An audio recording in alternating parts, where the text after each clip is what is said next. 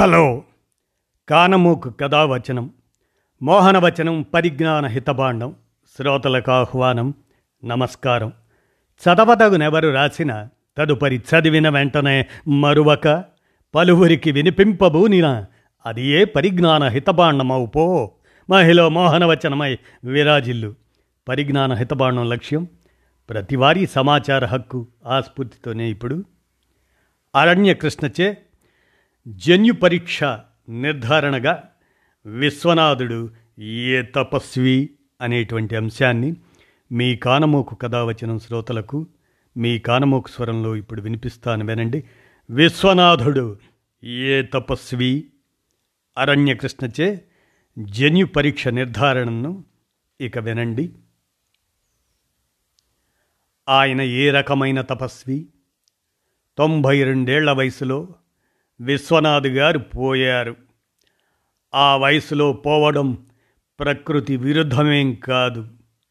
అయితే వయస్సుతో నిమిత్తం లేకుండా ఎవరి మరణ సందర్భమైన వారి సంబంధీకులకు భావోద్వేగాలతో ముడిపడేదే. కానీ ఎప్పుడో రెండు దశాబ్దాల క్రితమే తన భౌతిక సృజనాత్మక శక్తిని పోగొట్టుకున్న ఆయన మరణం చిత్ర పరిశ్రమకి తీరని లోటు అని. తెలుగు చిత్ర పరిశ్రమే కాకుండా యావత్ తెలుగు నేల దుఃఖ సాగరంలో మునిగిపోయిందనే స్టేట్మెంట్స్ మాత్రం విడ్డూరంగా ఉంటున్నాయి. ఎన్నాళ్ళుండమంటారు? ఎవరినైనా ఈ భూమి మీద శుష్కించిన శక్తులతో క్షీణించిన దేహంతో ఆయన ప్రతిభ మీద ఎవరికీ సందేహాలు ఉండాల్సిన అవసరం లేదు.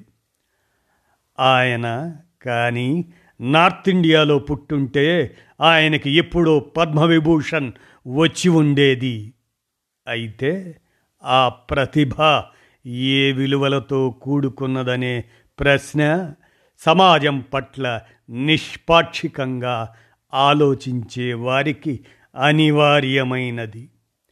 తన వర్గ భావాలనే గ్లోరిఫై చేయడం ద్వారా ప్రేక్షకులకు హత్తుకునేలా తీసి సార్వజనీనం చేయగల ఊహ ప్రతిభ ఆయన స్వంతం. తన కాన్సెప్ట్ని విజువలైజ్ చేయటంలో దాని టేకింగ్లో ఆయనకి తిరుగులేదు. ఆయన నెరేటింగ్ సామర్థ్యానికి శంకరాభరణం ఓ ఉదాహరణ. స్క్రీన్ ప్లే క్యారెక్టరైజేషన్ నటీ నటుల నుండి నటనని రాబట్టడం వంటి విషయాల్లోనే కాక ఆయనకి camera lighting editing sound recording వంటి టెక్నికల్ అంశాల్లో కూడా మంచి పట్టున్నది. శంకరాభరణంకి ముందు ఆయన చేసిన సినిమాలు వినోద ప్రధానమైనవి. నేను అరణ్యకృష్ణగా చాలా చిన్నప్పుడు చూసినందున ఇప్పుడు గుర్తులేదు కానీ కాలం మారిందిలో అంటరానితనం మీద భార్యాభర్తల మధ్య ట్రస్ట్ అదే నమ్మకం అనే అంశం ఉండాలని అదే మాంగల్యానికి నాలుగో ముడిగా ఉండాలని తీసిన మాంగల్యానికి మరో ముడి. ఆ సినిమాలు మినహా శంకరాభరణం ముందు వచ్చిన ఆయన సినిమాలు వినోదం కోసం తీసినవే. శంకరాభరణం నుండి ఆయనలో సంస్కర్త మేల్కొన్నాడు. అదే రకమైన సంస్కరణ అనేది మనం ఆలోచించాలి. వేశ్య కుటుంబం నుండి ప్రధానంగా వచ్చిన హీరోయిన్తో శంకరాభరణం. దళిత యువకుడు హీరోగా వచ్చిన సప్తపది బ్రాహ్మణ కులం మీద ఒక రెబెలియన్గా తీసిన సినిమాలని కొందరు భావిస్తున్నారు.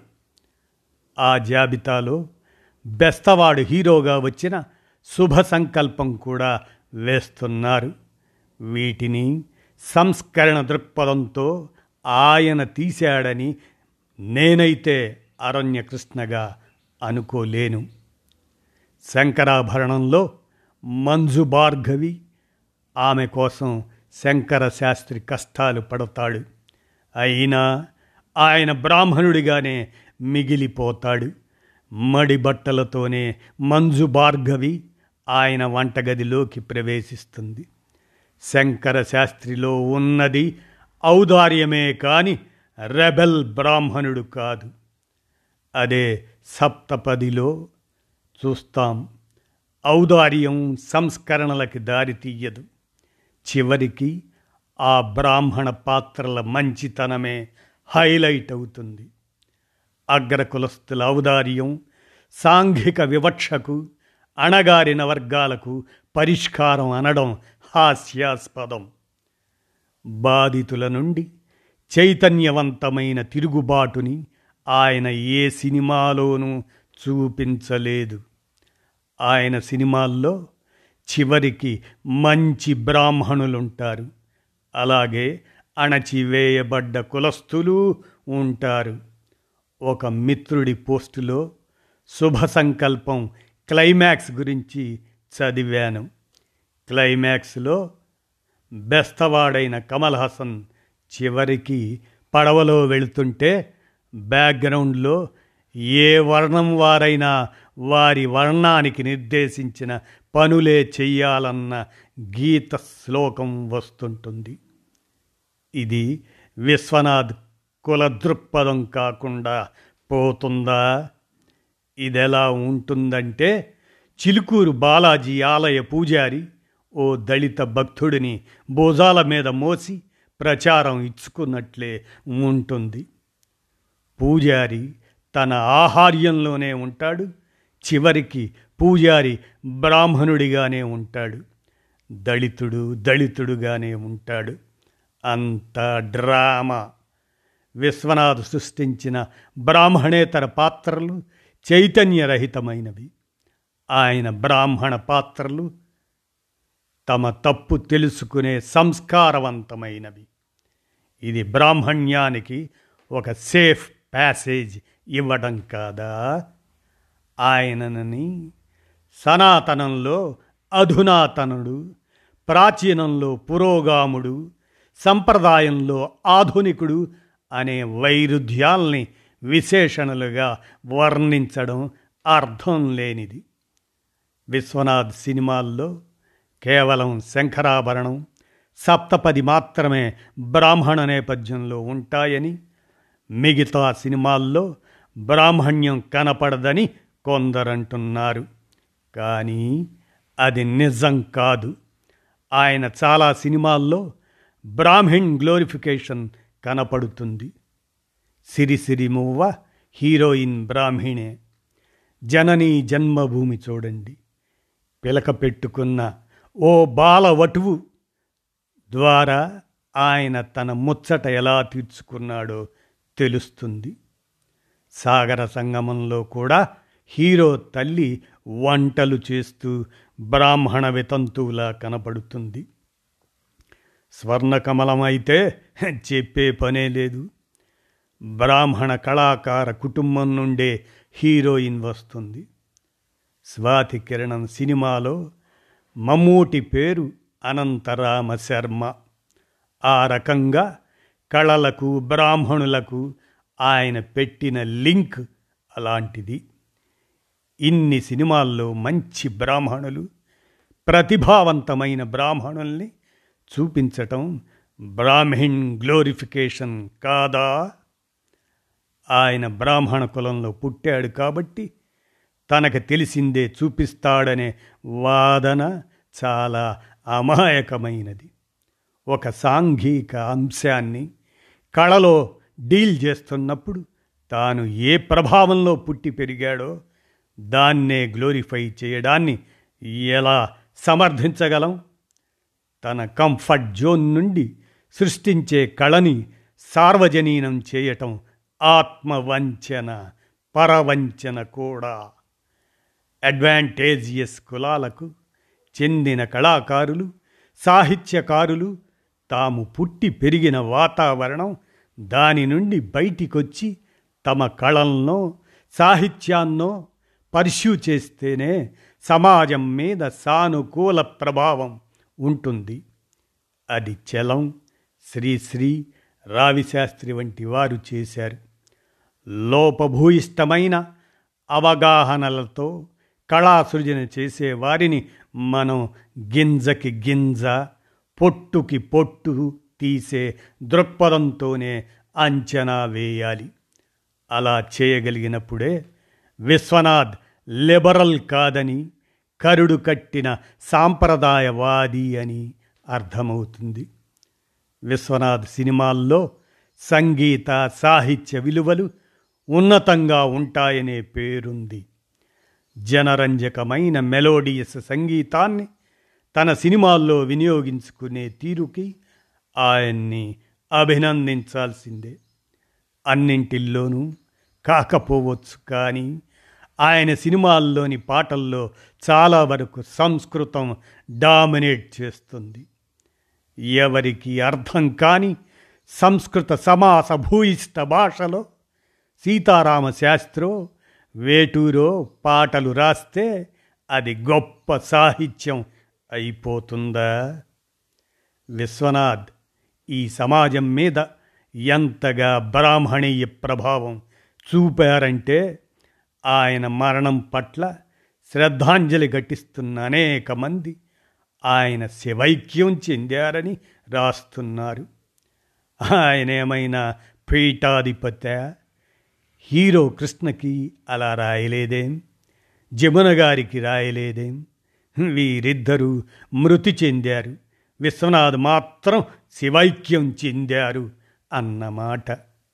ఇది ఆయన సినిమాల ప్రభావమే. కానీ చిత్రం ఏమిటంటే ఆయన పరమ చెత్త సినిమాలు కూడా తీశాడు. జీవన జ్యోతిలో రాజబాబు రమాప్రభ హాస్యం వెగటు పుట్టిస్తుంది. ఇంకా అల్లుడు పట్టిన భరతం కాలాంతకులు ఇటువంటి రొటీన్ ఫార్ములా సినిమాలు కూడా తీశారు విశ్వనాథ్. మరింకా ఆయనేం కళా తపస్సు? ఎవరి మరణ సందర్భంలో అయినా మంచి చెడు మాట్లాడుకోవటంలో తప్పు లేదు. దేన్నైనా ప్రజాస్వామికంగా తీసుకోవాల్సిందే. నాకైతే అదే అరణ్యకృష్ణగా. ఒకరు చనిపోయినప్పుడు కేవలం మంచి మాత్రమే మాట్లాడాలి అనే సెంటిమెంట్ లేదు. అయితే సెలబ్రేషన్ని నేను సమర్థించలేను. నెగిటివిటీని కూడా ఎలా చెబుతాం అనేదే ప్రశ్న. విశ్వనాథ్ గురించి కేవలం మంచి మాత్రమే మాట్లాడాలనే వాదన చేసిన వాళ్ళు కత్తి మహేష్ దుర్మరణం చెందినప్పుడు వచ్చిన నీచమైన ట్రోలింగ్ని ఖండించగలిగారా? అతని చావుని ఆధిపత్య కులస్తులు సెలబ్రేట్ చేసుకున్న తీరుని ఓసారి గుర్తు చేసుకోవాలని అరణ్యకృష్ణగా నా విజ్ఞప్తి. మళ్ళీ చెబుతున్నాను కమర్షియల్ సినిమా శాస్త్రం మీద ఆయనకున్న పట్టు అవగాహన తిరుగులేనిది. నేను కూడా ఆయన సినిమాలు కొన్ని ఎంజాయ్ చేశాను. ఆర్టిస్టులకి తాను నటించి చూపించి వాళ్ళ నుండి బెస్ట్ పెర్ఫార్మెన్స్ తీసుకుంటాడు ఆయన. నేరము శిక్ష ఈ సినిమా అప్పట్లో బాగా నచ్చింది. ఇంకా నా యూత్లో కమల్ హాసన్ కోసం సాగర సంగమం ఎన్నిసార్లు చూశాను. అలాగే మమ్మూటి మంజునాథ రాధిక వీరి కోసం స్వాతి కిరణం కూడా. నాకు ఇరిటేషన్ తెప్పించిన సినిమాలు స్వర్ణకమలం సిరివెన్నెల బోలెడంత భావదారిద్ర్యంతో ఉంటాయి ఆ సినిమాలు. సరైన దృక్పథం లేని కేవలం ప్రతిభావంతుల్ని ప్రతిభావంతులుగానే గుర్తించాలి. వాళ్ళేదో మహనీయులని సమాజాద్వారకులని కీర్తించటం సరైంది కాదు. కొన్ని సినిమాల ద్వారా మాత్రమే నా బోటి వాళ్ళను కూడా ఎంటర్టైన్ చేసినందుకు ఆ మేరకు మాత్రమే ఆయన పట్ల నాకున్న సానుకూలత మిగతాదంతా చెప్పానుగా. విశ్వనాథుని కులపరంగా అంచనా వేయాల్సిన అవసరం ఆయన అన్ని కులాలకు చెందిన ఆయన అభిమానులు కల్పించిందే. అదే కులంలో పుట్టిన ఎస్పి బాలసుబ్రహ్మణ్యం విషయంలో నాకు అరణ్యకృష్ణగా ఆ అవసరం కలగలేదు అని విశ్వనాథుడు ఏ తపస్వి అంటూ అరణ్యకృష్ణచే జన్యు పరీక్ష నిర్ధారణగా ఈ అంశాన్ని మీ కానమూకు కథ వచ్చిన శ్రోతలకు మీ కానమూకు స్వరంలో వినిపించాను. విన్నారుగా? ధన్యవాదాలు.